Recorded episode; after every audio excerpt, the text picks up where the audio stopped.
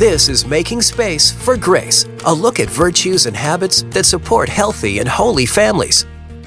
I was sitting in the bedroom staring at my computer screen when my 20 something son popped his head through the doorway and said, I'm going for a walk. Do you want to join me?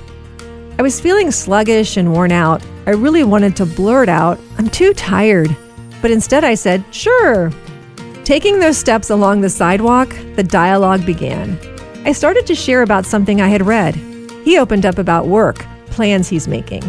There are few other times in our day when that happens. This type of human to human interface can be rare in our media soaked environment. But experts say many interactions like this are needed in a child and adult's life in order for positive human development to occur and healthy relationships to thrive.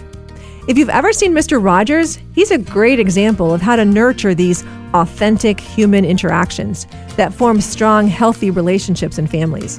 His program showcased what human relationships look like or are about through puppetry or real life guests, visits in the neighborhood. Mr. Rogers, he spoke slowly. He listened wholeheartedly to the children he interviewed. He gave them his full attention. And in return, children spoke openly and grew in their self awareness and understanding of the world around them. I'm so thankful that I walked away from my computer screen to walk with my son when I had the chance. Research shows it's this type of simple interaction that is most important for human development. Understanding this helps me to focus on the simple ways that I can intentionally be present to my family and friends in order to strengthen these relationships, especially in our families. Because as Pope Francis teaches, the family is a domestic church where the sacramental presence of Christ acts between spouses and between parents and children.